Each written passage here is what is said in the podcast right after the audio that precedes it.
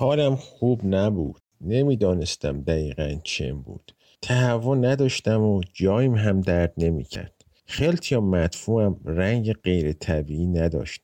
کاملا با بیماری دوره کودکیم و وقتی مادرم در غذای مرگ موش میریخت متفاوت بود. فقط احساس غریبی داشتم. شبیه آن دفعه که بعد از چهار ماه یادم افتاد تولدم بوده ولی واقعا هیچ مشکل جسمانی نداشتم. یه چیزی بود. هرچند از هر چیز دیگری غیر عادی تر بود. متوجه بوی جزئی و عجیب شدم که از پوستم بر می‌خواست خیلی جزئی. به سختی می‌شد بهش گفت بود. گاهی حسش نمی‌کردم. ولی بعضی وقتا یک لحظه به مشامم می‌رسید و داد می‌زدم. دوباره پیدا شد.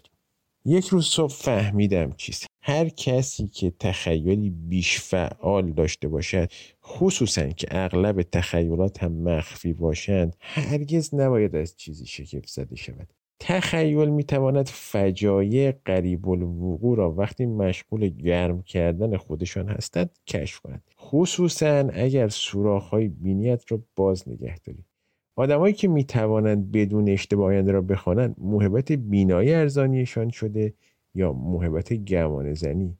این دقیقا کاری بود که آن روز صبح تخیلم انجام داد. تمام آینده های محتمل را دیدم و در یک لحظه تمامشان را به یکی خلاصه کردم. داد زدم لعنت به من! من بیماری لاعلاج دارم.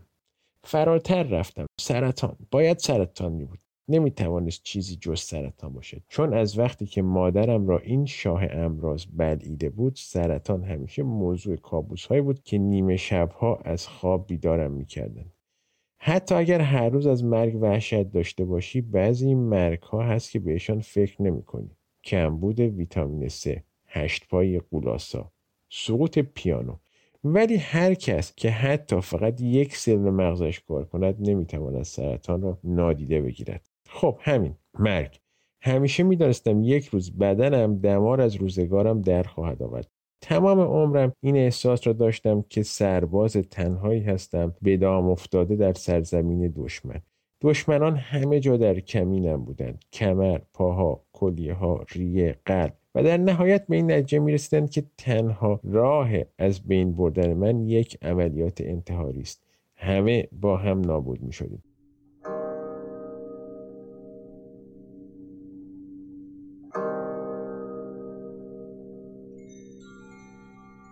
با عجله از خانه آمدم بیرون و با ماشین از هزار تو خارج شدم. وقتی با سرعت از کنار بوته های سبز رد می شدم از این که دیدم همه چیز در آفتاب زیبای تابستانی غسل می کند وحشت کردم. معلوم است هیچ چیز سریعتر از سرطان نور خورشید را آشکار نمی کند یک راست رفتم سراغ دکتر. سالها بود دکتر نرفته بودم و رفتم به مطبی که از بقیه به خانم نزدیکتر بود.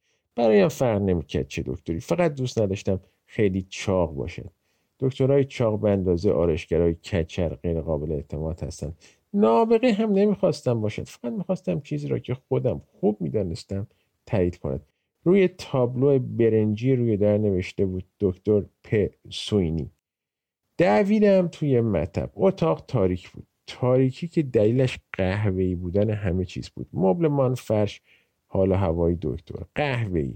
دکتر با انگشتانش روی میز ضرب گرفته بود. مردی میان سال با چهره آرام و موهای پرپشت قهوه‌ای. از آن آدمایی بود که هیچ وقت کچل نمی‌شوند. از آنها که قبل از دفن هم سلمانی لازم دارند. گفت من دکتر پیتر سوینی هستم. می‌دونم دکتری.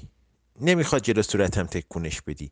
نمی‌دونی عنوان فقط به درد می‌خوره که یه وقت نامت عوضی نره در خونه بقیه پیتر سوینی های غیر متظاهر دنیا؟ دکتر به اندازه چند میلیمتری سرش رو عقب برد. انگار داشتم توف می‌کردم. گفتم ببخشید فکر کنم یکم عصبی هستم. خودت رو دکتر معرفی می‌کنی که چی بشه؟ یعنی کلی زحمت کشیدی. تا این حق رو به دست بیاری که دستت رو تا آرنج بکنی تو دل روده مردم.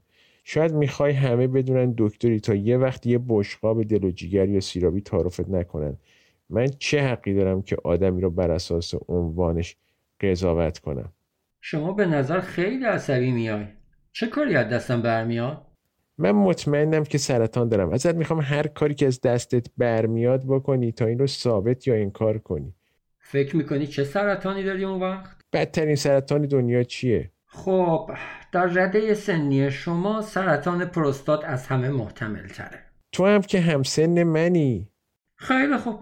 با توجه به رده سنی هر دوی ما سرطان پروستات از همه چیز محتمل تره سرطان من نمی‌تونه سرطان شایعی باشه. بدترین سرطان دنیا کدومه؟ منظورم وحشتناکترینشون.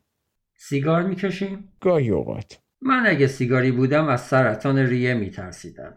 احتمالا تا لب گور خودم رو می‌زدم که این چه غلطی بود که کردی آخه. سرطان ریه می‌دونستم. خودشه. همین رو دارم. انگار خیلی مطمئنی. مطمئنم با اینکه پشت میزش خوب دیده نمی‌شد احساس کردم دستش رو زیر باسنش گذاشت. بالاخره گفت خیلی خوب برات آزمایش می ولی آزمایش های خوشایندی نیستن.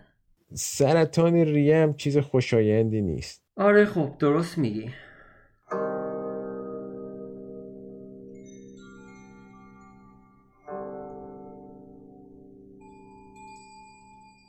هفته های بعد رو با جزئیات بازگو نمی کنم. آزمایش های دردناک دورای وحشتناک انتظار استراب های دلپیچ آور البته که جسپر متوجه چیزی نشد ولی انوک فهمید یه جای کار میلنگد. تمام مدت فضولی می‌کرد تا بفهمد مشکل کجاست. ولی نم پس ندادم.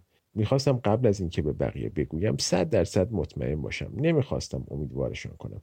یک ماه بعد دوباره رفتم مطب دکتر سونی تا نتیجه آزمایش ها رو نشانش بدم زمانی که منتظر بودم نوبتم بشود امید دست از سرم بر نمی داشت و زورم به افکار خوشبینانم نمی رسید.